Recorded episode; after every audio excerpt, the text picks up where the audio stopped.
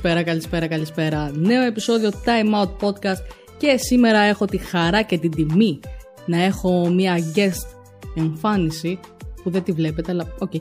Μαζί μου λοιπόν η Δώρα. Γεια σου Δώρα. Καλησπέρα. Είσαι σίγουρη; το σκέφτεται. Έτσι θέλω να πιστεύω. Ωραία. Θα το δούμε στην πορεία. Κράτα το όμως. Το κρατάει και δεν μιλάει ποτέ. Α, έπρεπε να απαντήσω κάτι σε αυτό. Όχι ρε, δεν, δεν χρειάζεται. Εμείς απλά εδώ μιλάμε χαλαρά. Δεν. Η Δώρα λοιπόν σήμερα είναι εδώ μαζί μου για να συζητήσουμε ένα προφητικό θέμα που είχαμε κανονίσει πριν. Έχουμε, πώς, πότε το είπα πρώτη φορά, κανένα δίμηνο πριν; Ναι, ναι, τουλάχιστον. Ναι, άρα είναι ένα δίμηνο πριν που συζητάμε να κάνουμε ένα podcast για την Britney Spears. Ωραία. Και λίγο πριν κανονίσουμε την ηχογράφηση, μαθαίνουμε ότι θα βγει νέο ντοκιμαντέρ. Και η Δώρα μου είπε πριν λίγο που συζητάγαμε ότι ρε παιδί μου λες και το ξέρες. Μα ήταν πραγματικά τόσο τυχαίο. Τη μέρα που κανονίζαμε δηλαδή την ηχογράφηση, σκάει ότι θα βγει ντοκιμαντέρ για την Britney. Και μετά από λίγο σκάνε και ειδήσεις ότι τελικά είναι ελεύθερη. Δεν ξέρω, κάτι, κάτι κάνεις, κάτι κανονίζεις. Κοίτα, αρχικά κατά πόσο είναι ελεύθερη, να ανοίξω μια παρένθεση, δεν το ξέρουμε ακόμα. Θα το δούμε στι επόμενες ναι, μέρες, ναι, υποθέτω. Ναι, ναι. Αλλά ξέρεις τι, νομίζω ότι κάτι στο σύμπαν, κάτι γίνεται, κάτι λέω ρε παιδί μου και μετά βγαίνει στην πορεία και στη ζωή. Να το, να το δούμε και σε άλλα θέματα, να το εφαρμόσουμε και σε άλλους πονεμένους καλλιτέχνες. Προς το παρόν πιάνει μόνο στα podcast, γιατί και το podcast με τους ε, καλλιτέχνες, αν πρέπει να κρατάμε το έργο ή τον χαρακτήρα τους που είχα κάνει παλιότερα, είχε γίνει συζήτηση να γίνει αυτό το podcast πριν κάτι μήνες και την ε, περίοδο που βγήκε έγινε όλο αυτό το ξέσπασμα με το MeToo στην Ελλάδα. Δεν ξέρω, να το, να το χρησιμοποιήσει αυτό το χάρισμα. Μπορεί να είναι πάρα πολύ χρήσιμο, πιστεύω. Ε, βρήκα το νόημα στη ζωή μου. Λοιπόν, θα μιλήσουμε λοιπόν για την Britney Spears, κυρίως για την ε, κυδαιμονία που βασάνισε αυτή την κοπέλα πια 13 ε, χρόνια, σωστά; Ναι, ναι, 13 χρόνια. Και τώρα πριν λίγες μέρες βγήκε η ανακοίνωση ότι η παρέτηση του πατέρα της έγινε δεκτή. Βέβαια θα τα πούμε όλα αυτά στη συνέχεια. Ας πάρουμε βασικά τα πράγματα με την ε, σειρά. Ωραία. Πώς γνωρίσαμε την Britney; Μην απαντήσεις εσύ, άστο θα δείξεις την ηλικία σου, δεν κάνει. ε, Τολμώ να πω λίγο αργότερα από εσένα. λίγο, όχι πολύ. Κοίτα, κοίτα. Ουσιαστικά η Britney ξεκίνησε το 1992 στο Mickey ναι, ναι. House ναι. Club. Τότε, εντάξει, ούτε εγώ την ήξερα, sorry κιόλας. Ήμουνα λίγο αγέννητη, λίγο, όχι πολύ. Κάτι χρονάκια. Ουσιαστικά την ε, γνωρίσαμε το 98 με το Hit Me Baby One More Time. Και νομίζω όλοι τη γνωρίσαμε από τότε με αυτό το τραγούδι. Ξέρεις, είναι από αυτούς τους καλλιτέχνες που το πρώτο τραγούδι δεν ξεχνιέται. Μένει για πάντα ρε παιδί μου. Με τη μία σου σκάει Ήτανε στο μυαλό. Ήταν απίστευτο hit, τρομερή επιτυχία. Δεν, δεν μπορούσε να ξεχαστεί. Ήταν φαινόμενο και για την εποχή και για τη μετέπειτα εποχή. Ισχύει. Το ξέρεις εδώ μεταξύ, fun fact, ότι αυτό το τραγούδι πριν το πει η Britney ήταν, είχε γίνει πρόταση στους ε, ε, Backstreet Boys και στις ε, TLC να το πούνε και αρνήθηκαν. Σκέψου. Βέβαια, ξέρεις τι, δεν ξέρεις αν θα γινόταν εν τέλει αυτή η επιτυχία, αν το λέει και κάποιος άλλος. Καλά, οι Backstreet Boys εκείνη την εποχή ήταν καλά και TLC. Ήταν μεγάλο έτσι θέμα στην μουσική βιομηχανία, αλλά νομίζω ότι το κοινό ήθελε κάτι νέο και η Britney ήταν ό,τι πρέπει εκείνη την εποχή. Ναι, ναι. Και έδωσε και ένα τρομερό χαρακτήρα σε αυτό το τραγούδι. Δεν θα μπορούσε να το πει άλλος με τόσο ναζιάρικο και σεξ ύφος ταυτόχρονα. Πω, πω, η λεπτομέρεια στο λόγο σου με ανατριχιάζει. Ήμουν αγέννητη, αλλά τολμώ να πω ότι μεγαλώσαμε με αυτή τη μουσική, οπότε εντάξει. Δεν περνάει παρατήρητα τέτοια στοιχεία. Η νέα γενιά πλέον μεγαλώνει με την πύλη, αλλά δεν ξέρω.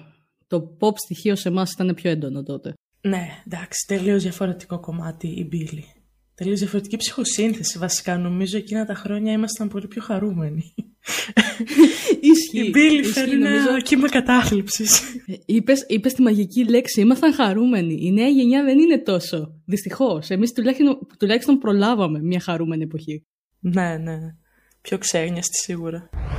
Να σου πω ότι πριν η Britney πάει και κάνει το Hit Me Baby έγινε, γινόντουσαν μάλλον ε, συζητήσεις για να μπει σε γυναικείο συγκρότημα. Και κάποιος είπε από την εταιρεία, ξέρετε κάτι, η Britney δεν είναι για να μπει σε group. Είναι για μόνη της. Και είχε απόλυτο που δεν μπήκε.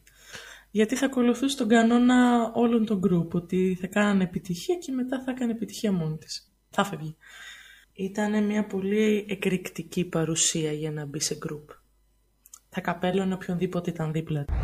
Λοιπόν, να πούμε ότι το 1998 που έγινε αυτή η επιτυχία μέχρι το 2002 με ποιον είχε σχέση, ξέρεις; Με τον Timberlake. Σωστά, που γνωρίστηκαν τότε και, και ήταν μαζί στο Mickey House Club, που ήταν και άλλοι γνωστοί βέβαια τότε. Α, και τι έγινε μετά από αυτή τη σχέση, ξέρεις; Δεν μπορώ να πω ότι τελείωσε πολύ αισιόδοξα. Βασικά, να σου πω, νομίζω ήταν ε, ε, η αρχή για την καριέρα του Timberlake. Αυτό που τον έκανε γνωστό η Britney δηλαδή. Και από εκεί και πέρα προφανώς κάπου λίγο μας τελείωσε. Δηλαδή γίνανε, έγινε γνωστός, έφτασε εκεί που έφτασε, οπότε μετά ήταν και λίγο περιττή όλη η σχέση μάλλον. Ναι, ουσιαστικά αυτό που έγινε ήταν πως ε, βγήκε και είπε ότι η Britney δεν ήταν τόσο πιστή ρε αδερφέ μου. Ωραία. Και μετά έκανε ολόκληρο τραγούδι για εκείνη με μια κοπέλα πρωταγωνίστρια στο βίντεο κλιπ στο Crime River να μοιάζει με την Britney, δηλαδή ήταν πολύ ξεκάθαρο το πράγμα. Mm, καθόλου διακριτικός. Ξεκάθαρα. Και μετά πήγε σε ό,τι τηλεοπτικό και ραδιοφωνικό υπήρχε και μίλαγε για εκείνη. Εκείνος βέβαια δεν ήθελε να μιλήσει γι' αυτό, αλλά πέταγε σπόντες γι' αυτό. Και βέβαια μίλαγε για άλλα πιο προσωπικά πράγματα που δεν έχει σημασία να τα αναφέρω. Δεν με αφορά τι κάνει ο φίλος Justin, φίλος λέμε τώρα. Οπότε ναι, ξέρουμε τον Justin λόγω της Britney, κατά τη γνώμη μου. Δεν ξέρω κατά πόσο θα έχει προχωρήσει. και να σου πω κάτι και όλο αυτό που ακολούθησε, ακόμα και ο χωρισμός δηλαδή και το τι ακολούθησε, ήταν ένας δρόμος προς την επιτυχία της καριέρας του, έτσι, προς να τον μάθουν ο κόσμος. Γιατί μιλάγανε για την Britney που την ήξερε όλος ο κόσμος, μιλάγανε και για αυτόν. Το για, για ποιο λόγο μιλάγανε δεν τον ένοιαζε.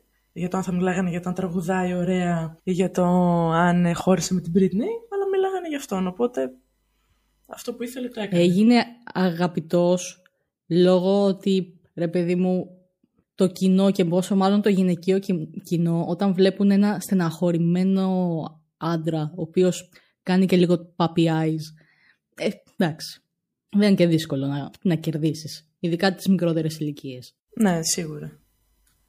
Και είναι και πολύ εύκολο να βγεις για μια τόσο φτασμένη γυναίκα όπως ήταν η Britney εκείνη την εποχή, για μια τόσο σεξι γυναίκα όπως ήταν και είναι ακόμα η Britney και να πεις την πιο απλή δικαιολογία ότι τη χωρίζω επειδή δεν ήταν πιστή.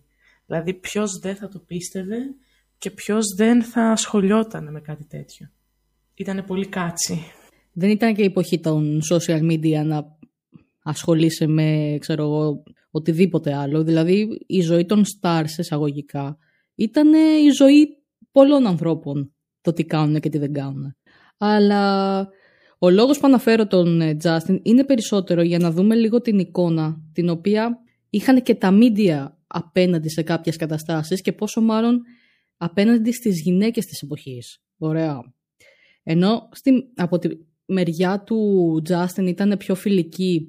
Δεν θέλω να το ρίξω γιατί ήταν άντρας ρε γαμώτο, αλλά δυστυχώς από τις συνεντεύξεις που είδα κλείνω προς τα εκεί. Ότι η διαφορά ότι ήταν άντρας και εκείνη ήταν γυναίκα έκαναν τα μίντια πιο μαλακές προς την πλευρά του Τζάστιν και πιο σκληρές προς τη μεριά της Britney. Και θα σου πω το λόγο. Είχα δει μια συνέντευξη η οποία ήταν, ε, δεν θυμάμαι το όνομα της δημοσιογράφου και καλύτερα βασικά, ε, που ουσιαστικά έκανε σκουπίδι την Britney on air.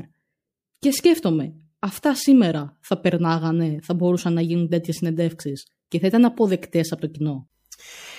Ξέρεις τι, δεν πιστεύω στην... Πώς να σου πω; Θεωρώ ότι ειδικά τα μέσα μαζικής ενημέρωσης έχουν ακόμα την οτροπία του... Ακόμα και μια αρνητική διαφήμιση είναι διαφήμιση. ναι. Και το έχουμε δει πάρα πολύ, πιστεύω, και τον τελευταίο χρόνο ακόμα με όλα αυτά που γίνονται να βγαίνουν παρουσιαστές, να βγαίνουν γνωστοί, γνωστά άτομα της τηλεόρασης να λένε προκλητικά πράγματα που δεν μπορώ να πιστέψω ειδικά σε live εκπομπές ότι δεν τους λέει κάποιος από πάνω «Όπα, stop, μην το συνεχίσεις αυτό που λες, πάει σε λάθος κατεύθυνση». Να λέγονται άνετα τέτοια πράγματα και απλά μετά να συζητάει όλος ο κόσμος για την εκπομπή τους. Να ανεβαίνουν τα views στο YouTube, να ανεβαίνουν οι επισκέψεις στα site των, των μέσων για να δούνε τι είπα ακριβώς. Οπότε ναι, δεν μπορώ να πιστέψω ακόμα ότι τα κανάλια δεν το βλέπουν μέχρι και αυτό κάπως προς ιδίου όφελος. Mm, καταλαβαίνω απόλυτα τι εννοείς. Απλά ξέρεις, προσπαθώ λίγο να βλέπω το θετικό, αλλά δεν το βλέπω. Τέλος πάντων, το έχουμε πάει λίγο αλλού, οπότε θα σε ξαναγυρίσω πίσω. Θα φύγουμε από το Justin τελείως γιατί πολύ ασχοληθήκαμε. ε, και θα σε πάω στο 2004, που ενώ είχε γίνει όλο αυτό με τον χωρισμό και μπλα μπλα μπλα, η Britney ανακοινώνεται από τους πιο εμπορικούς καλλιτέχνες εκείνη την εποχή και πάνω που είναι στο peak της, παντρεύεται και σταματάει να βγάζει μουσική. Περίεργο δεν σου φαίνεται λίγο. Ενώ πιστεύω ότι δεν ήταν ίσως καν το peak της. Πιστεύω ότι είχε πολύ παραπάνω να πάει.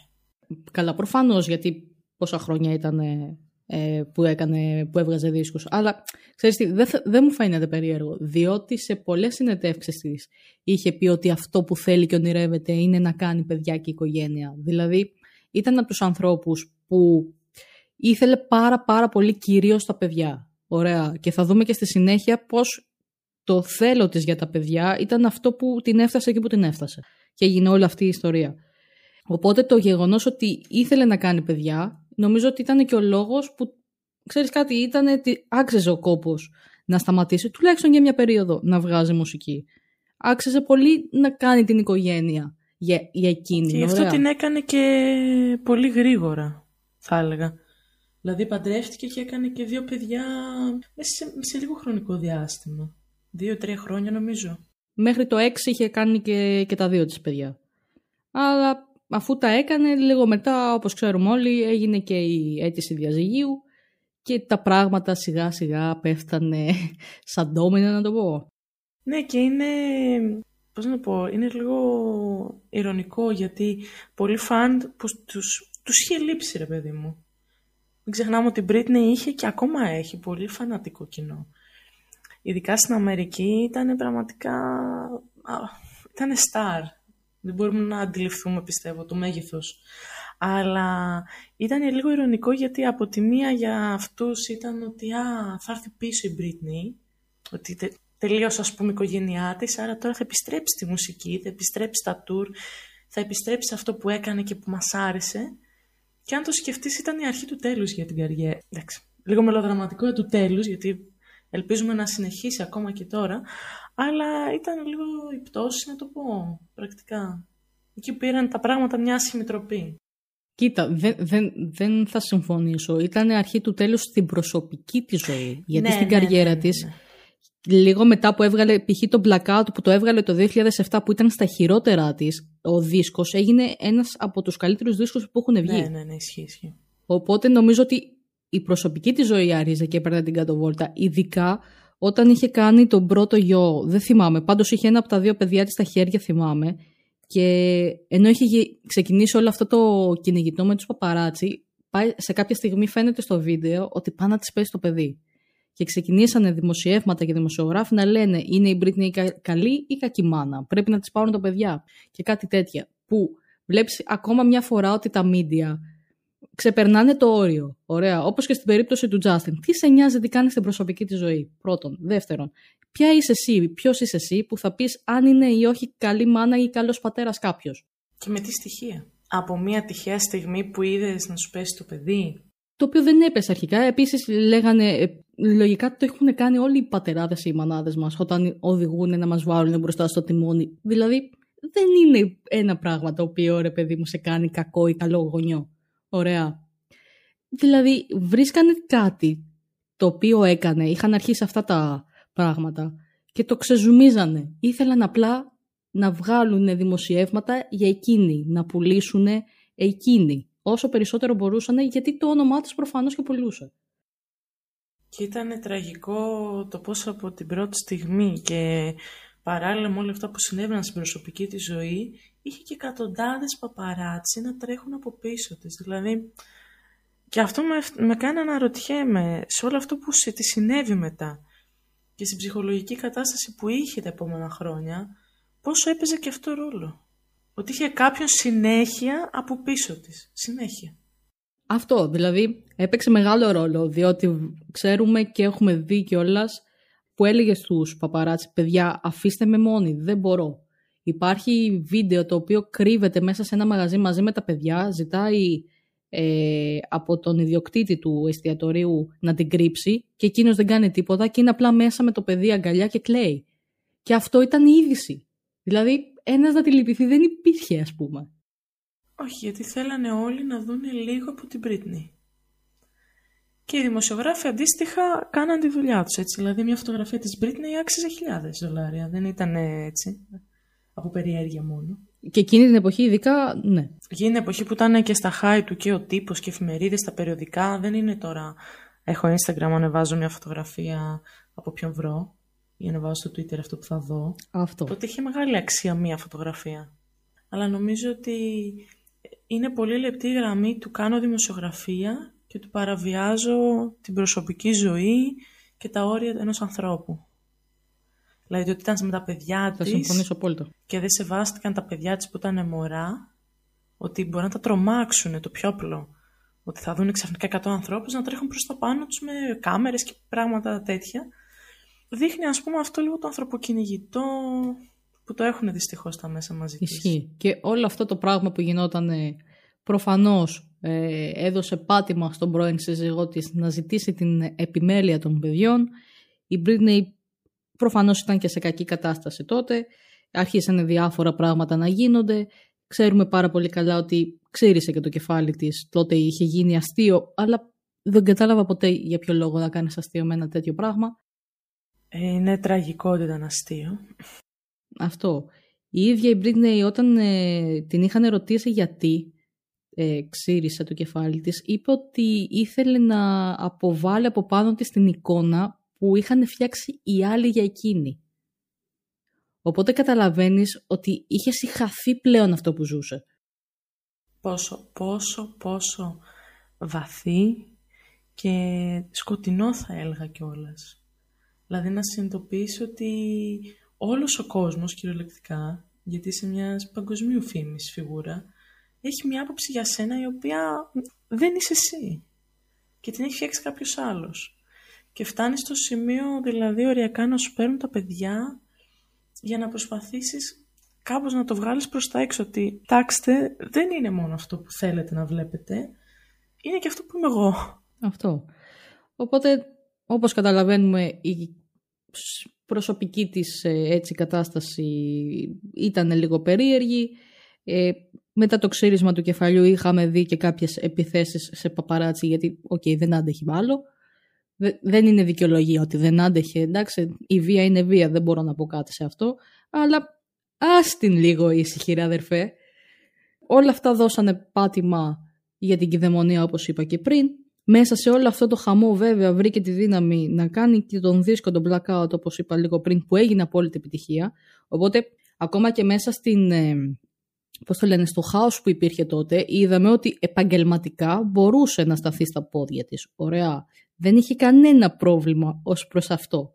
Και μάλιστα το Blackout σαν άλμπουμ λένε πολύ ότι τα τραγούδια μέσα ήταν η προσωπική της ε, εμπειρία που ζούσε εκείνη την περίοδο και θα συμφωνήσω λίγο τα τραγούδια ήταν λίγο σαν, ε, πώς να το πω, σαν να προέβλεπε το πόσο πιο σκοτεινό θα γινόταν το πιο μετά που θα ερχότανε. Γιατί, γιατί το λέω αυτό, γιατί το 2008, αυτό το 2008 ήρθαν τα πάνω κάτω.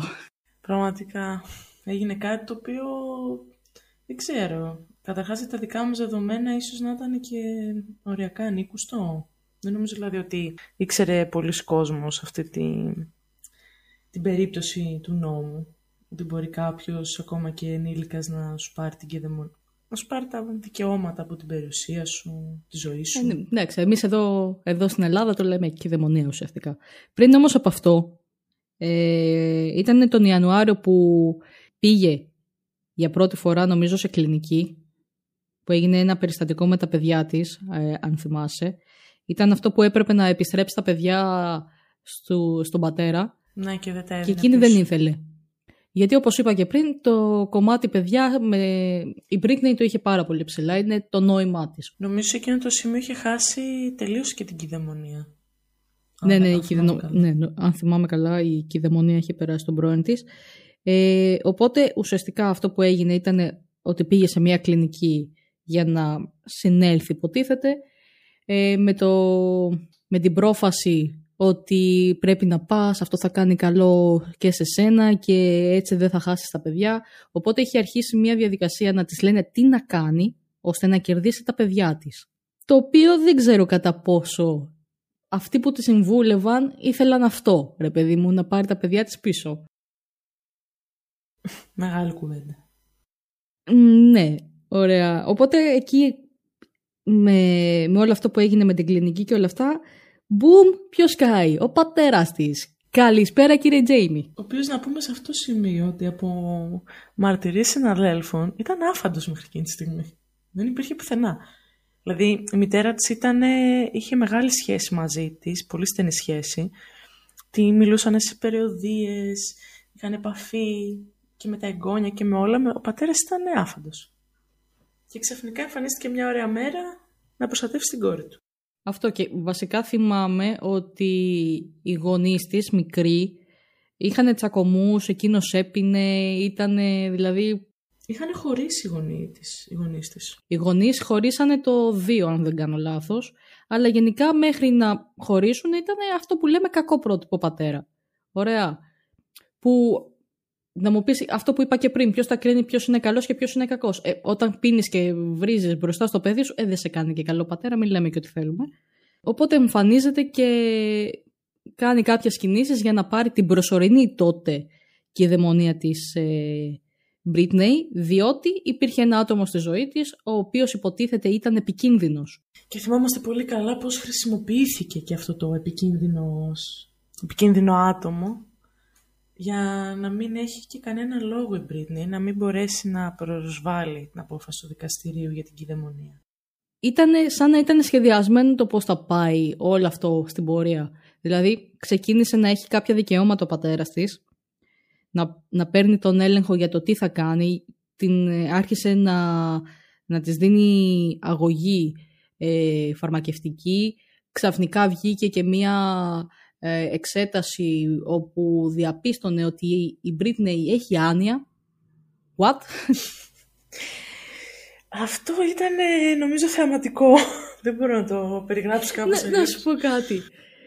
Πραγματικά πώς μπορείς να, πώς μπορείς να βγάλεις ότι κάποιος έχει άνοια από τη στιγμή που δούλευε κανονικά; Παιδιά, όταν έχεις άνοια, δεν μπορείς να δουλέψεις ούτε να είσαι στην ώρα σου, ούτε να είσαι επαγγελματίας. Εμένα μου κάνει το εξής εντύπωση ότι Ωραία, η πρώτη ιατρική γνωμάτευση ας πούμε ήταν ότι είχε Η άνοια όμως είναι μία νόσος εξελισσόμενη. Και από ένα και μετά ραγδαία εξελισσόμενη. Τα 13 χρόνια που ακολούθησαν, πού ήταν αυτή η εξέλιξη της άνοιας; Δηλαδή, μόνο εμένα μου κάνει εντύπωση. Ξέρεις τι, είναι όποτε σε συμφέρει, παιδί μου. Είναι αυτό που κάνουν και οι γονείς μας όταν ήμασταν μικρά. Γι' αυτό είσαι μικρός, γι' αυτό είσαι μεγάλος. Όχι, νομίζω απλά ότι ήταν ε, καθαρά τυπικό το θέμα της γνωμάτευσης στην αρχή. Έπρεπε, για να έπρεπε κάτι να, βγει, ρε παιδί μου. Ναι. Της. Ενώ ήταν προσωρινή, μετά από λίγο ο πατέρας της ζήτησε τη μόνιμη κυδαιμονία, που αυτό σημαίνει ότι θα έπαιρνε και τον οικονομικό έλεγχο. Όχι απλά το ε, θα διαχειριζόταν ποιους θα βλέπει, ποιους όχι, θα είχε και τα οικονομικά της υπό τον έλεγχό του που, σε παρένθεση να πω, εκείνη την εποχή εντελώς, τυχαία λέω εγώ τώρα, ε, ο πατέρας της κινδύνευε από, ε, πώς το λένε, ε, χρεοκοπία. χρεοκοπία, μπράβο, ναι. Dude, πόσο τυχαία είναι αυτά. Δεν ξέρω. Μπορεί να μας πει κάποιος καχύποπτες, αλλά αυτές οι συμπτώσεις, ίσως δεν είναι και πολύ συμπτώσεις εν τέλει. Ας βάλουμε λίγο σε μια παρένθεση και στην άκρη αυτά που έχει κάνει ο πατέρας και όλοι οι υπόλοιποι που βρίσκονται εκεί μέσα ε, στην κυδαιμονία. Ωραία.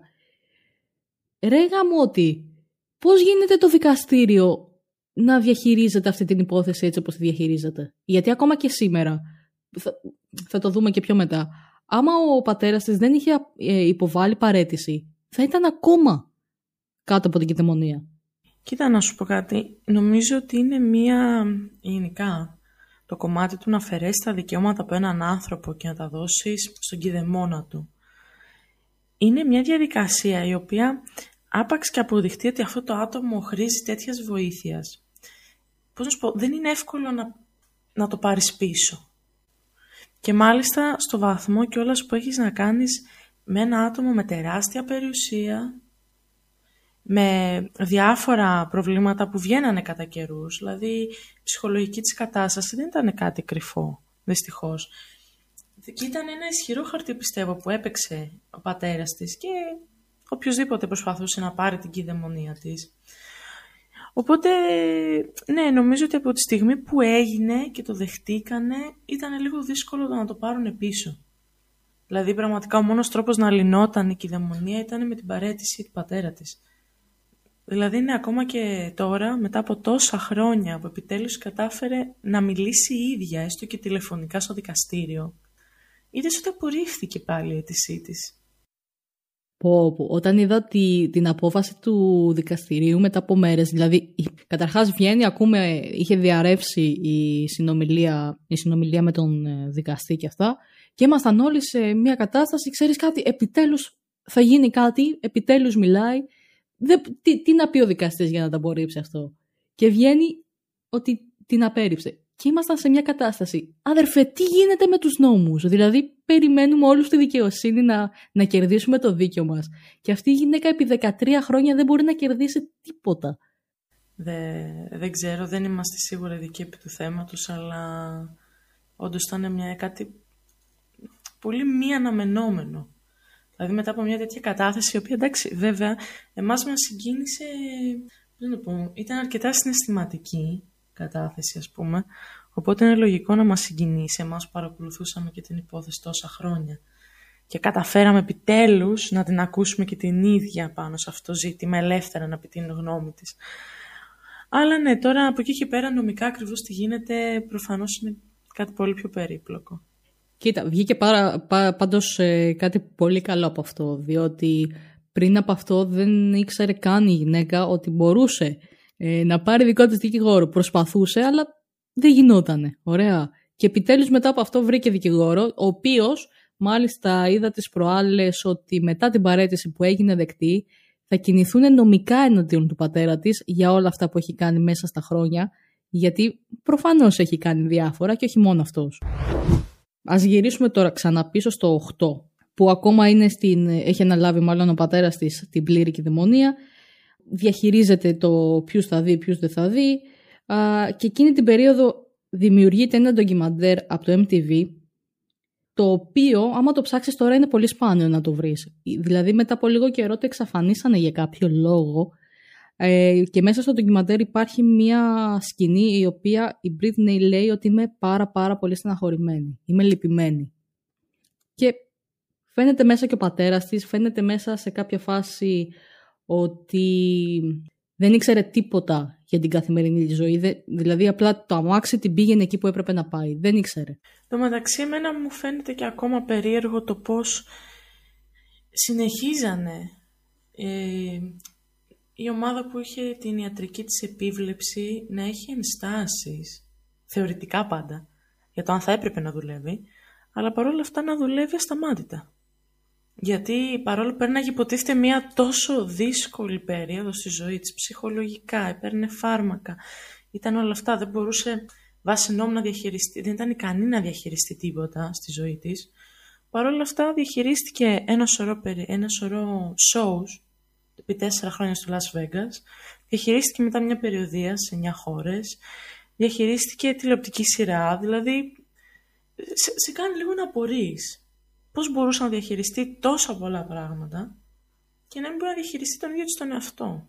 Όταν, ε, πώς να το πω, όταν σε απειλούν με το αν θα βλέπεις ή όχι τα παιδιά σου, είναι λίγο περίεργο. Γιατί όλα αυτά τα χρόνια κάποιος ε, μέσα στο ντοκιμαντέρ το, του Netflix γυρνάει και λέει πως ξέρεις κάτι, άμα υπέφερες τόσο πολύ θα μπορούσες να, να μιλήσεις, υπάρχουν χίλιοι τρόποι να μιλήσεις. Όχι αδερφούλη. Όταν σου λένε ότι δεν θα σε αφήσω να δεις τα παιδιά σου άμα δεν κάνεις αυτό που σου λέω, προφανώς και θα βγάλεις τέσσερα χρόνια δουλειάς και 9, ε, σε 9 χώρες περιοδίες και δεν θυμάμαι τι άλλο. Ε, παιδιά, σε απειλούν με τα παιδιά σου. Τελεία. Δεν υπάρχει κάτι πιο σημαντικό από αυτό όταν είσαι γονιός. Και να πούμε ότι η υπόθεση άρχισε να παίρνει διαφορετική τροπή όταν έγιναν περιοριστικά μέτρα στα παιδιά. Δηλαδή, βασικά έγιναν περιοριστικά μέτρα από τον πρώην της Μπρίτνη, στον πατέρα της, και κάπως πιστεύω ότι η καραμέλα ότι δεν θα βλέπεις τα παιδιά σου λίγο δεν έπιανε πλέον. Γιατί ο, ο ίδιος ο πρώην της δεν ήθελε τα παιδιά της να βλέπουν τον πατέρα της. Βασικά πριν γίνει αυτό, η Μπρίτνεϊ είχε ζητήσει ξανά, αφού είχε μπει σε μια σειρά, στο πούμε έτσι, την ε, κυδαιμονία, ουσιαστικά να είναι 50-50 με τον πρώην της. Και ενώ έχουν συμφωνήσει να γίνει αυτό, ο πατέρας της δεν άφηνε να, να, να δει τα παιδιά. Και σε ένα περιστατικό το οποίο λες ε, για τον πρώην, ότι έκανε ασφαλιστικά, είναι ότι ε, ο πατέρας της Μπρίτνεϊ, ενώ ήταν τα παιδιά εκεί, έσπασε την πόρτα και απείλησε έναν από τους γιους της.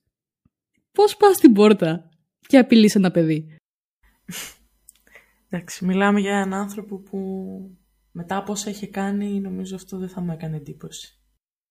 να σου πω, δεν, δεν ξέρω, δηλαδή γίνεται αυτό το περιστατικό, κανένα δεν δίνει σημασία. Ε, υπάρχουν, ε, πώς θα λένε, καταθέσεις ότι ο άνθρωπος αυτό, αυτός κατά τη διάρκεια της κυδαιμονίας έπινε. Πάλι κανείς δεν έκανε κάτι γι' αυτό πώς δίνει σε διαχείριση οικονομικών ε, και πώς το λένε και γενικό ε, ενός ανθρώπου ενώ δεν μπορεί να διαχειριστεί ο ίδιος τον εαυτό του. Νομίζω και η Μπρίτνη ήταν ένα από τα πράγματα που είπε στη κατάθεσή της τώρα τελευταία. Ότι ο συγκεκριμένος άνθρωπος ήταν πλήρως ακατάλληλος για να είναι κυδεμόνας μου και διαχειριστής το, της περιουσίας μου και ότι αυτοί οι άνθρωποι πρέπει να είναι στη φυλακή και όχι να ελέγχουν εμένα. Ναι, είναι ένα πολύ περίεργο πρόσωπο πατέρες θα έλεγα. Και εγώ έχω και την εξής απορία, την οποία πιστεύω ότι έχει και πάρα πολλοί κόσμος, ότι γιατί εξ αρχής η δαιμονία πήγε στον πατέρα της, ο οποίος ήταν εξαφανισμένος, όπως είπαμε, και δεν πήγε στη μητέρα της. Καταρχάς. Γιατί ήταν χωρισμένη. Γιατί τη ζήτησε. Δηλαδή... Καλά, σίγουρα. Αλλά ενώ επειδή ήταν χωρισμένοι γονεί, δεν είναι ότι πήγε στο ζευγάρι, πήγε στον πατέρα. Σε αυτές τις περιπτώσεις, ουσιαστικά δεν θα γινόταν καμία κυδαιμονία άμα δεν τη ζήταγε κάποιος. Εκείνος ξαφνικά υποτίθεται νοιαζόταν για το παιδί του και ήθελε τον έλεγχο για να απομακρύνει κάποια άτομα που ήταν τοξικά υποτίθεται στη ζωή της και να πάρει τον έλεγχο εκείνος για να τα διώξει. Τα έδιωξε και μετά γλυκάθηκε, που εγώ θεωρώ ότι αυτό ήταν το, το, το σχέδιο εξ αρχής, ε, να πάρει τον πλήρη έλεγχο και να μπει στα οικονομικά της. Ναι, δεν δε θα μου έκανε εντύπωση, πιστεύω. Και βασικά αυτό φαίνεται, γιατί το, ίσως είναι η ώρα να πετάξουμε και το όνομα κλειδί σε αυτή την ε, υπόθεση, το όνομα της ε, Louise Taylor. Ήρθε αυτή η ώρα. Όχι, είναι ένα από τα πιο περίεργα πρόσωπα σε αυτή την ιστορία, πιστεύω. Από τα πιο περίεργα. Ίσως το πιο περίεργο. Νομίζω ότι απλά ο πατέρας της ίσως να είναι και ένα πιόνι, να σου πω. Δεν ξέρω, εμφανίστηκε από το πουθενά μια μέρα. Σαν εκπρόσωπος της οικογένειας. Εξαφανίστηκε και ξαναεμφανίστηκε πάλι μετά. Δηλαδή... Από ό,τι θυμάμαι, είναι, πώς το λένε, είχαν δει την Taylor ε, μαζί με τον πατέρα λίγες μέρες πριν γίνει όλο αυτό με την κυδαιμονία. Ωραία, υπάρχει φωτογραφικό υλικό. Μετά γίνεται όλο αυτό, τους βλέπουν πάλι μαζί και βλέπουμε σιγά σιγά ότι η Τέιλορ γίνεται και αυτό που είπες εκπρόσωπος, που βασικά ίσως να ήταν εκπρόσωπος γιατί δούλευε και για την ε, αδερφή της Britney, που ίσως να μην το ξέρουν πολύ αυτό, αλλά κάπως έτσι ήταν και μέσα στην οικογένεια. Α, και ουσιαστικά σιγά σιγά, αφού πήρε τον το, πλήρη ε, έλεγχο ο πατέρας και στα οικονομικά, βλέπουμε ότι η εταιρεία της Taylor α, αρχίζει και βγάζει χρήματα από τις δουλειές της Britney. Τυχαίο. Σύμπτωση. Εντελώς. Δηλαδή, ε, το 9, αν δεν κάνω λάθος, αρχίζει και βγάζει χρήματα από τις δουλειές της Britney και, και το 2010 έχει την διαχείριση των οικονομικών που της δίνει ο πατέρας. Που να πούμε σε αυτό το σημείο ότι αυτό δεν έγινε και κάπως δικαστικά. Δηλαδή στον πατέρα αποδόθηκε και η δαιμονία με νόμο. Στη συγκεκριμένη απλά ήταν μια άτυπη συμφωνία. Πράγμα που το κάνει ακόμη πιο περίεργο. Το... Κοίτα, από τη στιγμή που δίνει τον έλεγχο ο πατέρας, που ο πατέρας έχει τον έλεγχο, δηλαδή δεν χρειάζεται κάποια δικαστική πώς το λένε, εξέλιξη ώστε να δοθεί διαχείριση των οικονομικών. Αναλαμβάνει ουσιαστικά μια εταιρεία να ε, σου διαχειρίζεται τα, τα, οικονομικά σου. Έτυχε, έτυχε αυτή η εταιρεία να είναι της Taylor. Η οποία να πούμε ότι γύρισε και μετά από πόσα χρόνια και ζήτησε και έξτρα λεφτά, έτσι. Ότι ναι, ναι, την περίοδο, ναι, την, την περίοδο που η Britney είχε πεισμό σου πλέον, γιατί, να σου πω κάτι, τα παιδιά της δεν τα έβλεπε πια, ήταν σε μια κατάσταση που δεν πήγαινε. Άλλο, είπε εγώ σταματάω να δουλεύω, οπότε σταματάει και γυρνάει και ε, μέσα από την εταιρεία της πάντα ζητάει τα χρήματα που, ναι, που έχει χάσει λόγω της ε, Britney επειδή δεν δουλεύει. Και ο πατέρας της τα έδωσε την επόμενη μέρα. Ό,τι ζήτησε. Είναι τραγικό το ότι αυτή η κοπέλα, η Britney, δούλευε τόσα χρόνια για να πληρώνει το καθεστώς που την είχε ας πούμε φυλακισμένη. Αν μπορούμε να χρησιμοποιήσουμε αυτό τον όρο, γιατί είναι λίγο απόλυτος, αλλά πραγματικά είναι, είναι λίγο ειρωνικό. Δηλαδή από τη δική τους περιουσία πληρωνόντουσαν όλοι οι μάνατζερ της ε, περιουσίας της, οι δικηγόροι του πατέρα της, της μητέρας της, η συγκεκριμένη, η Τέιλορ. Είναι, είναι λίγο, λίγο τραγελαφικό. Σε κάποια φάση η ε, Britney έκανε μια νέα σχέση με τον ε, Jason, δεν θυμάμαι επίθετο, sorry, φίλε Jason. Ε, και εκεί λίγο Είναι τα πράγματα... στο criminal. Ναι, μπράβο. Ε, εκεί βλέπεις ότι η Britney του ζήτησε να αναλάβει εκείνος την κυδαιμονία. Ωραία. Και αφού έγινε μια συζήτηση με τον πατέρα που φυσικά δεν δέχτηκε ε, να πάρει εκείνος την κυδαιμονία, ε, μείνανε στο 50-50, δηλαδή είναι από κοινού στην ε, κυδαιμονία της. Το οποίο εκείνη τη στιγμή, εκείνη τη χρονική περίοδο μπορεί να φαινόταν και ως ένα θετικό βήμα. Ότι άφησε και έναν άνθρωπο ο οποίος ήταν οικείος με την Britney να έχει ένα ρόλο σε όλο αυτό. Ναι, αλλά το θέμα ήταν τελικά ο ρόλος που έπαιξε ήταν θετικός ή αρνητικός προς το πρόσωπό της. Η ιστορία μάλλον έδειξε ότι δεν ήταν και πολύ θετικός. Ήταν όλη αυτή η περίοδο, άμα θυμάστε και εσείς που μας ακούτε, που η Britney ήταν στην επιτροπή του X Factor, που φαινόταν ρε παιδί μου ότι ήταν, ήτανε λαμπερή, ήταν καλά, ήταν... αλλά από πίσω, από ό,τι μάθαμε και από το ντοκιμαντέρ, έπαιρνε ένα σωρό φάρμακα, έτσι. Νομίζω η λέξη κλειδί είναι φαινόταν. Αυτό, βασικά όλα αυτά τα 13 χρόνια. Κάτι... Και μερικές στιγμές, διότι τα θυμόμαστε, δηλαδή και εγώ το παρακολουθούσα τότε, ήταν κάτι που είχε απίστευτο hype, το X Factor. Ε, και επειδή ήταν η Britney, προφανώς, γιατί γινόντουσαν και όσα γινόντουσαν, οπότε ήταν μεγάλο θέμα το ότι ήταν σε μια επιτροπή.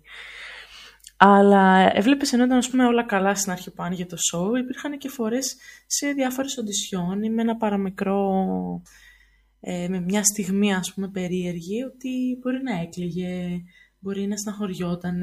Έδειχνε δηλαδή, την ευαισθησία της. Ναι, όχι, έβλεπες μια, ψυχική, μια ψυχολογική αστάθεια, μια συναισθηματική αστάθεια, ότι δεν ήταν αυτό που έβλεπες στην αρχή, ότι όλα είναι ok, η λαμπερή, κλασική, αυτό που ήθελε να περνάει. Και βέβαια να πούμε ότι στις audition στο X Factor και γενικά μέχρι να τελειώσει το show ήταν μέσα στους όρους της χειδαιμονίας ο Jason να είναι συνέχεια μαζί της. Ναι, ναι. τον όρο δεν τον έβαλε η Britney, έτσι. Δεν το ζήτησε η ίδια να πούμε κάπου Και όλος νομίζω ότι μετά, από... μετά αφού τελειώσει και το X Factor χωρίσανε. Ναι, ναι, δεν κάνεις λάθος. Ήταν η αρχή του τέλους. δηλαδή. ναι, ναι, ξαναγύρισε ο πατέρας ε, θριαβευτικά. Οπότε μετά έχουμε ρε παιδί μου ένα, μια επιστροφή στην αρχική κατάσταση και μια Britney από το 13 μέχρι το 18 να δουλεύει non-stop, να βγάζει εκατομμύρια και να μην μπορεί να πάρει βιβλία για τα παιδιά της. Γενικά είναι εκνευριστικό να σκέφτεσαι ότι όσο πετυχημένος και να γίνεις, όσα λεφτά και να βγάλεις, δηλαδή η περιουσία της Britney όλη αυτή η δεκαετία κυμαίνεται γύρω στα 60 εκατομμύρια δολάρια. Είναι ένα τεράστιο ποσό. Και να είσαι τόσο αναγνωρίσιμος και παρόλα αυτά να μην μπορείς να είσαι ελεύθερος. Και η ηρωνία είναι ότι με τα λεφτά αυτά που δεν μπορείς να διαχειριστείς ο ίδιος, να χαλάσεις, να πάρεις ρε παιδί μου μια σοκολάτα, λέμε τώρα. Ε, με αυτά τα λεφτά πληρώνεις και τον δικηγόρο σου υποτίθεται, ο οποίος γυρνάει και λέει μετά από τόσα χρόνια ότι η Britney δεν μου ζήτησε ποτέ ε, να λύσει την κυδαιμονία. Άμα, άμα λυνόταν η κυδαιμονία δεν θα χρειαζόταν δικηγόρος, δεν θα έπαιρνε λεφτά, τελεία.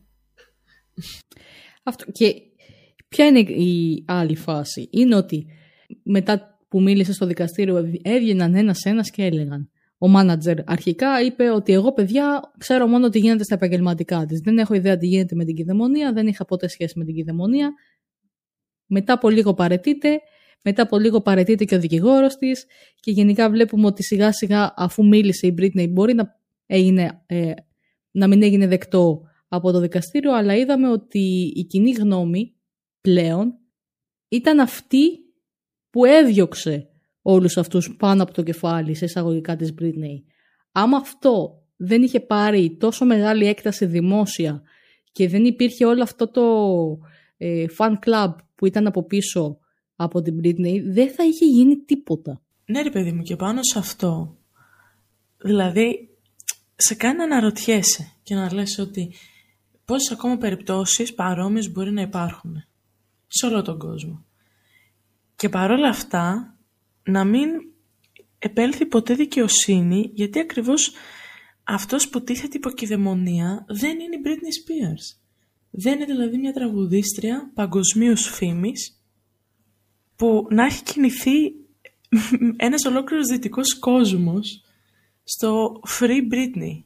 Να έχει κινηθεί δηλαδή για να κάνει άρση της κυδαιμονίας της. Δεν ξέρω, εμένα, εμένα μου, φαίνεται, μου φαίνεται άδικο, μου φαίνεται στενάχωρο. Βέβαια, that's it. Αυτό είναι αυτό που ζούμε σήμερα. Υπάρχει κι άλλη γνωστή ε, στην ε, showbiz της Αμερικής που περνάει κάτι παρόμοιο, όχι τόσο μεγάλο. Την ε, Amanda Bynes, κάπως έτσι νομίζω λέγεται.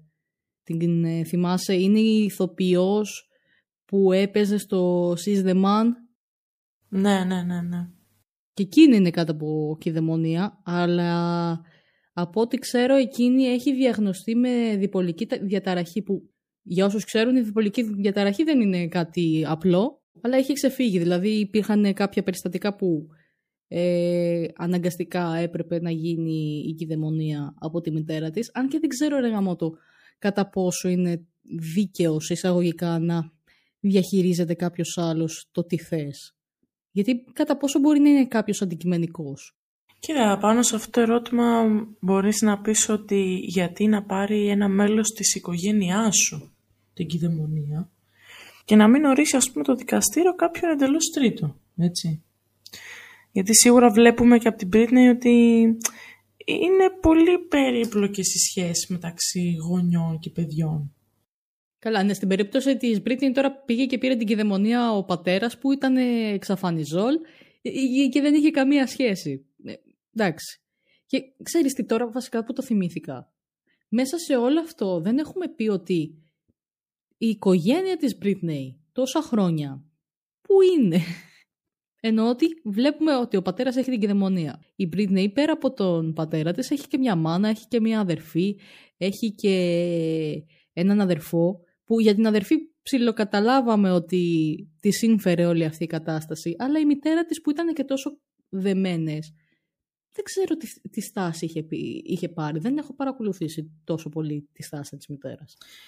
Νομίζω ότι δεν, δεν, ε, δεν υπήρχε, δεν δινόταν τόσο σημασία στη στάση της μητέρας. Γενικά, ο πατέρας ήταν αυτός που φαινόταν πιο πολύ από όλους και στις δημόσιες εμφανίσεις της και στα δημοσιεύματα και όλο αυτό με την κυδαιμονία της. Και εντάξει, είναι και λογικό ότι ήταν στραμμένη εκεί η προσοχή. Γιατί αυτούς ήταν που ήταν νομικά κηδεμόνας. Οπότε ασχολιόταν όλοι με αυτόν. Ναι, αν και νομίζω ότι από αυτή την ιστορία, από ό,τι έχω καταλάβει, όλοι έχουν κερδίσει κάτι. Δηλαδή και ο αδερφός της όλο και κάτι πήρε και η μάνα της όλο και κάτι πήρε. Η αδερφή της τώρα από την άλλη υπήρχε μια, ε, μια στιγμή που σε ένα σοου την είχαν καλέσει την αδερφή της να τραγουδήσει κάποια από τα κομμάτια της ε, Britney σε, σε remix για να τιμήσουν την Britney υποτίθεται. Και ήταν και εκεί ε, η Britney και υποτίθεται ήταν χαρούμενη, α, τι ωραία, τι και αυτά. Και μετά από λίγο καιρό, όχι λίγο καιρό, τώρα πρόσφατα βασικά το, ε, το άκουσα σε ένα ηχητικό μήνυμα που είχε ε, αφήσει η Britney, ότι εμένα δεν μου άρεσε αυτό το πράγμα. Δεν ξέρω γιατί το κάνανε. Δεν με ρωτήσανε ποτέ. Άκουσα την αδερφή μου να τραγουδάει τα τραγούδια μου χωρίς να ξέρω τίποτα και χωρίς να μου αρέσει αυτή η κατάσταση. Καλά, ήταν νομίζω ξεκάθαρο ότι προσπαθούσε να υποφεληθεί το όνομα της αδελφής, δηλαδή δεν, δεν νομίζω ότι υπήρξε κάποια αμφιβολία σε αυτό το θέμα. Βγήκε και τραγούδισε και προσπαθούσε να μιμηθεί την αδελφή της. Και όπως και όλοι οι υπόλοιποι, ε, πήραν είτε σπίτια από την Britney, είτε χρήματα. Δηλαδή όλη η οικογένεια, εντάξει το υποφελήθηκε, είναι λίγο μεγάλη κουβέντα τα μιλάμε για οικογένεια πιστεύω. Γιατί και όλα αυτά να μην είχαν γίνει δεν ξέρεις κι αν μπορεί και η ίδια η Britney να τους είχε δώσει αντίστοιχα. Και οικονομική βοήθεια και ακίνητα και το οτιδήποτε. Αλλά είναι ότι τα πήρανε μια περίοδο τόσο περίεργη, ίσως να λέει παραπάνω από αυτά που νομίζουμε. Και φτάνουμε στο 2019 που υποτίθεται θα ξεκινούσε μια καινούρια, έτσι, μια καινούρια σειρά παραστάσεων στο Las Vegas που νομίζω πλέον είχε γίνει η βασίλισσα του Las Vegas μετά από τόσα χρόνια και τόσες παραστάσεις που είχε κάνει εκεί. Και ενώ είχε γίνει όλη αυτή η ανακοίνωση, είχε περπατήσει στο κόκκινο χαλί, λίγες μέρες αργότερα ακυρώνει όλες αυτές τις παραστάσεις και υποτίθεται ότι περνούσε κάποια οικογενειακά προβλήματα, αλλά μαθαίνουμε λίγο μετά ότι έχει μπει σε ψυχιατρική κλινική και από ό,τι φαίνεται έγινε ε, χωρίς τη θέλησή της. Χωρίς να είμαστε 100% σίγουροι όμως γι' αυτό. Ναι, ήταν περίεργο όλο αυτό. Ήταν περίεργο όλο αυτό. Έγινε πολύ ξαφνικά. Τώρα το αν κατά πόσο κρατιόταν χωρίς τη θέλησή της. εντάξει, είναι κάτι το οποίο προφανώς δεν μπορείς ποτέ να είσαι 100% σίγουρος, δεν μπορείς να αποφανθείς για κάτι τέτοιο. Αυτό που ξέρουμε είναι ότι εκείνη την περίοδο ουσιαστικά έγινε αυτό που συζητήσαμε και λίγο πριν, έγινε το περιστατικό με, τον, ε, με το γιο της Britney, είπε ουσιαστικά ότι σταματάω να κάνω παραστάσεις και περιοδίες, stop, άμα δεν τελειώσει αυτό το πράγμα, εγώ δεν ξανατραγουδάω. Νομίζω, νομίζω τα παιδιά της τις κόστησαν πάρα πολύ όλα αυτά τα χρόνια. Δηλαδή ήταν η αχίλιος πτέρνα της, την είχαν βρει και προσπαθούσαν ας πούμε, να βγάλουν όσο περισσότερα μπορούν από αυτό ακριβώς το, αυτή την αγάπη που είχε τα παιδιά της. Αυτό και βέβαια πάνω σε, στο κομμάτι και την αγάπη που έχεις στα παιδιά πατήσανε και μέσα στην κυδαιμονία όταν τις απαγορεύσανε να κάνει ξανά παιδί με τον εκάστοτε σύντροφό της. Ισχύει. Αυτό πώς το απαγορεύεις δηλαδή; Δεν, ε, δεν είναι τραγικό. Πώς μπορείς να απαγορέψεις έναν άνθρωπο να κάνει παιδιά; Είναι εξωφρενικό γιατί έχεις μια γυναίκα η οποία θέλει να κάνει παιδιά. Δεν την αφήνεις να κάνει παιδιά. Δεν την αφήνεις να βλέπει το σύντροφό της όποτε θέλει. Δεν την αφήνεις να βλέπει τα ήδη υπάρχοντα παιδιά της. Δηλαδή, φτάνει. Πόσο ακόμα να τις κάνεις, πόσο ακόμα να την εξευτελίσεις; Δεν ξέρω, είναι σίγουρα το να απαγορεύεις σε κάποιον να συναντιέται με τον σύντροφό του είναι μεγάλο θέμα, αλλά ειλικρινά δεν μπορώ να πω το πόσο σοκαριστικό είναι το να μην αφήνεις κάποιον να κάνει παιδί. Δηλαδή, και εδώ βλέπεις και το πόσο επιρροή και το πόσο ισχύ είχε και η δαιμονία. Δηλαδή, ότι αυτή η γυναίκα δεν μπορούσε να πάρει μια απόφαση, δεν είχε δικαίωμα για κάτι τόσο σημαντικό στη ζωή της. Σε γυρνάω ξανά στο 2007, εκεί που ξέρησε το κεφάλι, έκανε και τις επιθέσεις και όλα αυτά. Η πρώτη λέξη που βγήκε από τα στόματα των ανθρώπων ποια ήτανε; Ότι η Britney είναι τρελή. Σε έναν άντρα, ο οποίος θα έκανε το ίδιο, θα του λέγανε ότι είναι τρελός. Σίγουρα, καταρχάς ο όρος τρελός είναι εξωφρενικός. Δηλαδή, αυτή η γυναίκα δεν νομίζω ότι μπορούσε να περιγραφεί ως τρελή. Και δυστυχώς δεν νομίζω ότι όντως σε αυτή την περίπτωση αν ήταν ε, κάποιος άντρας θα, δεν, θα, δεν θα τον περιέγραφαν έτσι, ως crazy. Δηλαδή νομίζω ότι έχουμε δει ακραία σκηνικά από πολλούς άντρες καλλιτέχνες. Και παρόλα αυτά έχουν περιγραφτεί ως, πολλοί, ως με πολλούς όρους, αλλά crazy δύσκολα θα το δεις. Ε, ναι, δηλαδή θα, θα βγουν να πούνε για κάποιον το κακό παιδί της showbiz και αυτά, αλλά στην ουσία, δηλαδή, δεν γίνεται να κάνει κάτι μια γυναίκα να ζητάει κάτι και αμέσως να τη βγάζουμε τρελή. Όχι μόνο στην περίπτωση της Spears, σε οποιαδήποτε περίπτωση. Όταν η γυναίκα υψώνει τον τόνο, ξαφνικά γίνεται τρελή. Όταν ο άντρας σηκώσει τον τόνο, απλά ζητάει το δίκιο του. Προσπαθεί να επιβληθεί. Ε, ναι, πες το και έτσι.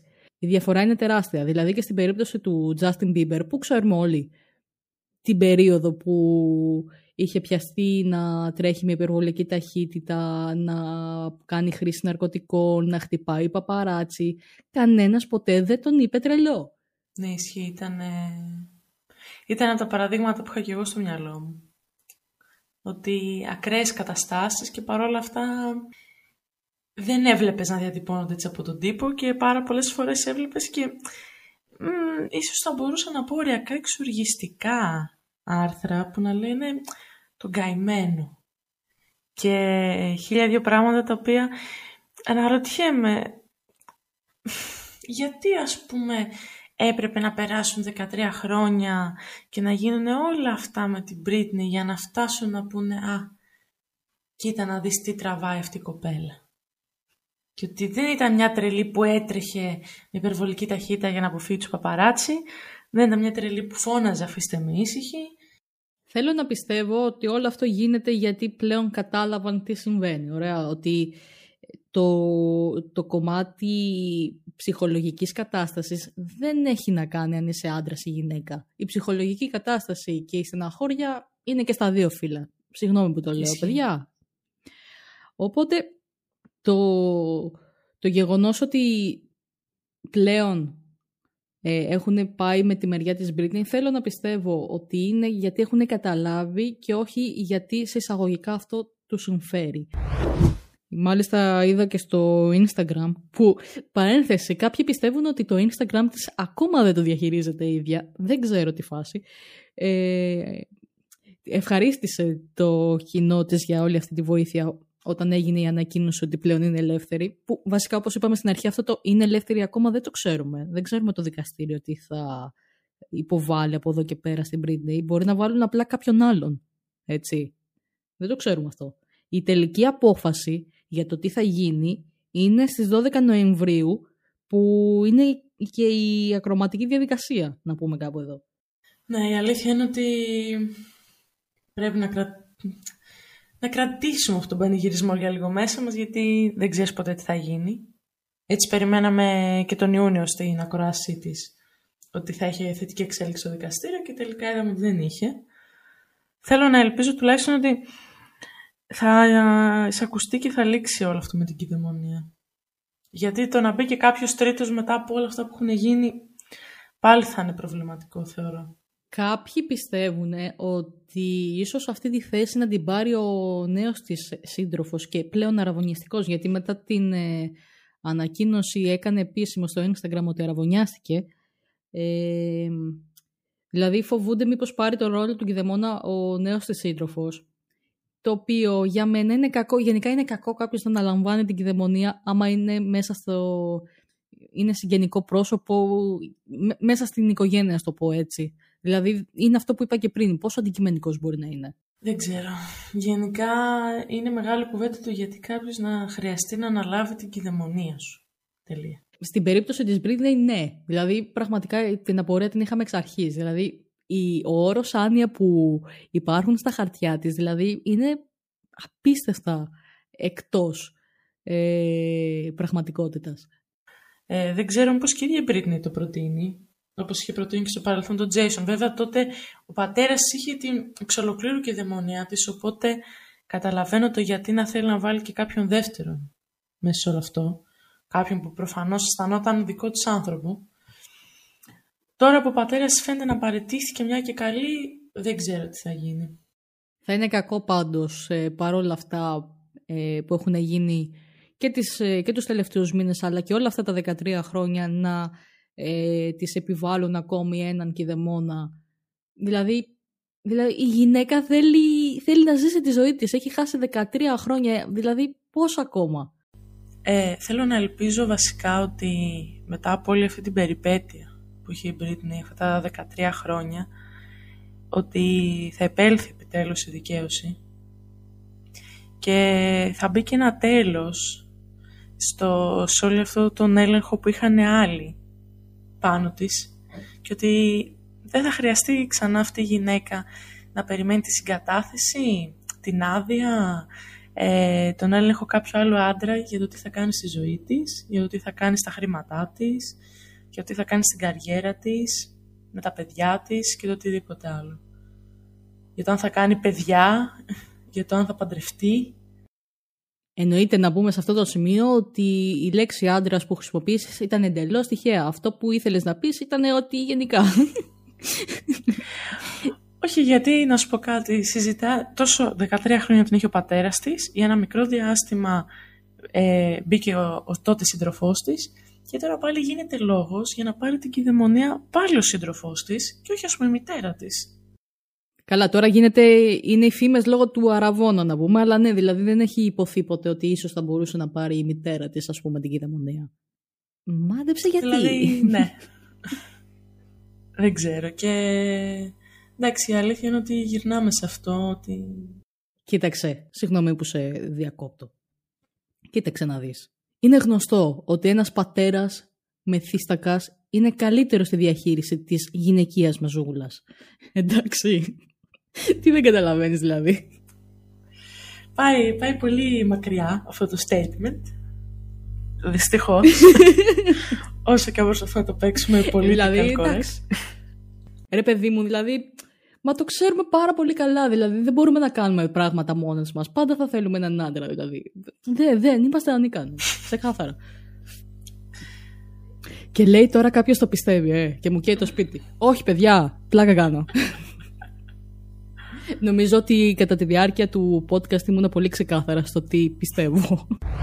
και αφού έχουμε πει όλα αυτά, και νομίζω ότι έχει φτάσει και η ώρα που πρέπει να κλείσουμε κάποια στιγμή αυτό το podcast, νομίζω ότι θα σου κάνω την ε, ερώτηση, η οποία είναι και η βασική ίσως για αυτό το επεισόδιο. Θεωρείς πως η Britney, άμα δεν ήταν γυναίκα, και ήταν ένας άντρας με την ίδια, με την ίδια ε, διασημότητα. Θα είχε την ίδια αντιμετώπιση και από τον πατέρα της, αλλά και από το δικαστήριο και γενικά από τα ΜΜΕ. Νομίζω ότι η απάντηση στην ερώτησή σου είναι το όνομα του Kanye West, ο οποίος ενώ πάσχει από διπολική διαταραχή, και ο οποίος είχε κάνει και ένα απίστευτο ξέσπασμα για τις εκτρώσεις και μετά για να μην κάνουμε εκτρώσεις και ότι πήγαν να κάνουν έκτρωση με την Kardashian και χίλια δυο πράγματα.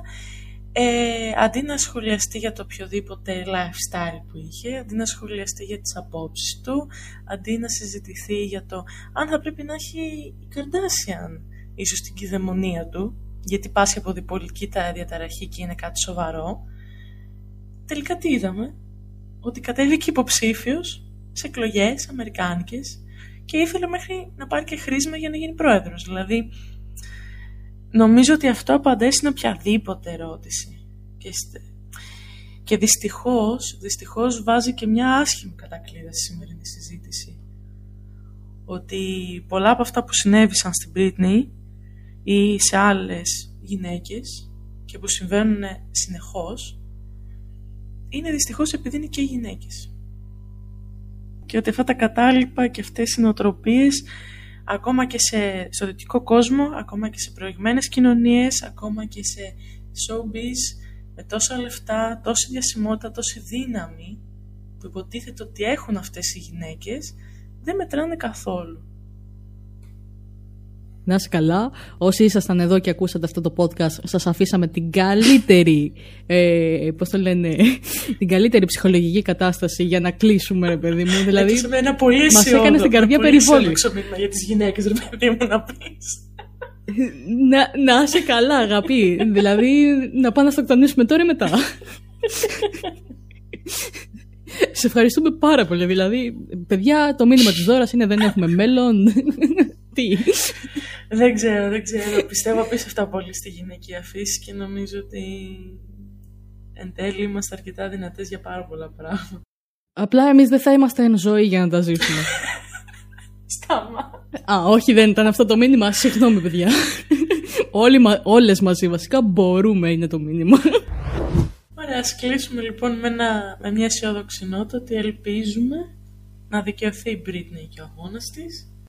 Ουσιαστικά να ζήσει όπως εκείνη θέλει, ακόμα και με τα λάθη της, έτσι. Δηλαδή, όλοι κάνουμε λάθη, δεν μπήκαμε κάτω από καμία κυδαιμονία.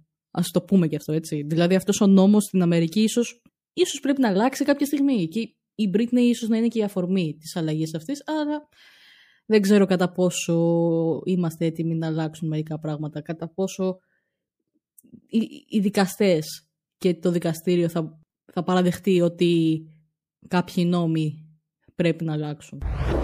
Λοιπόν, αυτό ήταν το σημερινό επεισόδιο. Θέλω να ευχαριστήσω πάρα πάρα πάρα πάρα πολύ τη Δώρα που είναι εδώ και πόσες, πόση ώρα που κάνουμε εμείς την ηχογράφηση. Το πόσο θα βγει τελικά δεν ξέρω γιατί η αλήθεια είναι ότι μιλάμε πάρα πάρα πολύ ώρα. Ήταν νομίζω ένα πολύ φλέγον ζήτημα με απανοτές εξελίξεις και όλα Δεν, δεν μπορούσαμε να σταματήσουμε ρε παιδί μου αυτό.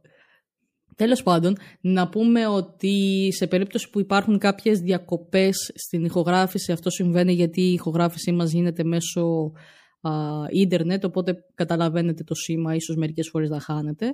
Διότι και εμείς στηρούμε όλα τα μέτρα υγειονομικής προστασίας. Κλαίω. Φοράμε και μάσκα. Γι' αυτό ηχογραφούμε διαδικτυακά.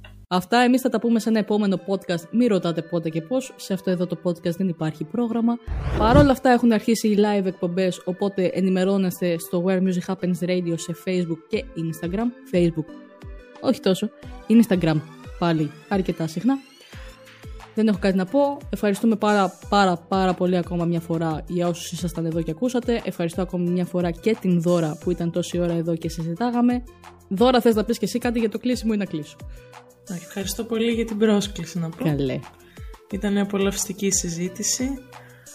Βαρύ θέμα βέβαια, αλλά νομίζω ότι ε, εντάξει, εντάξει, εντάξει. Την επόμενη φορά θα είναι λίγο πιο light άμα θες. Άμα θες. Άμα, άμα θες. Ανοιχτή πρόσκληση βλέπω. Ok. Okay. Θα το έχω υπόψη. Θα, θα το κόψω στο μοντάζ, μην αγχώνεσαι.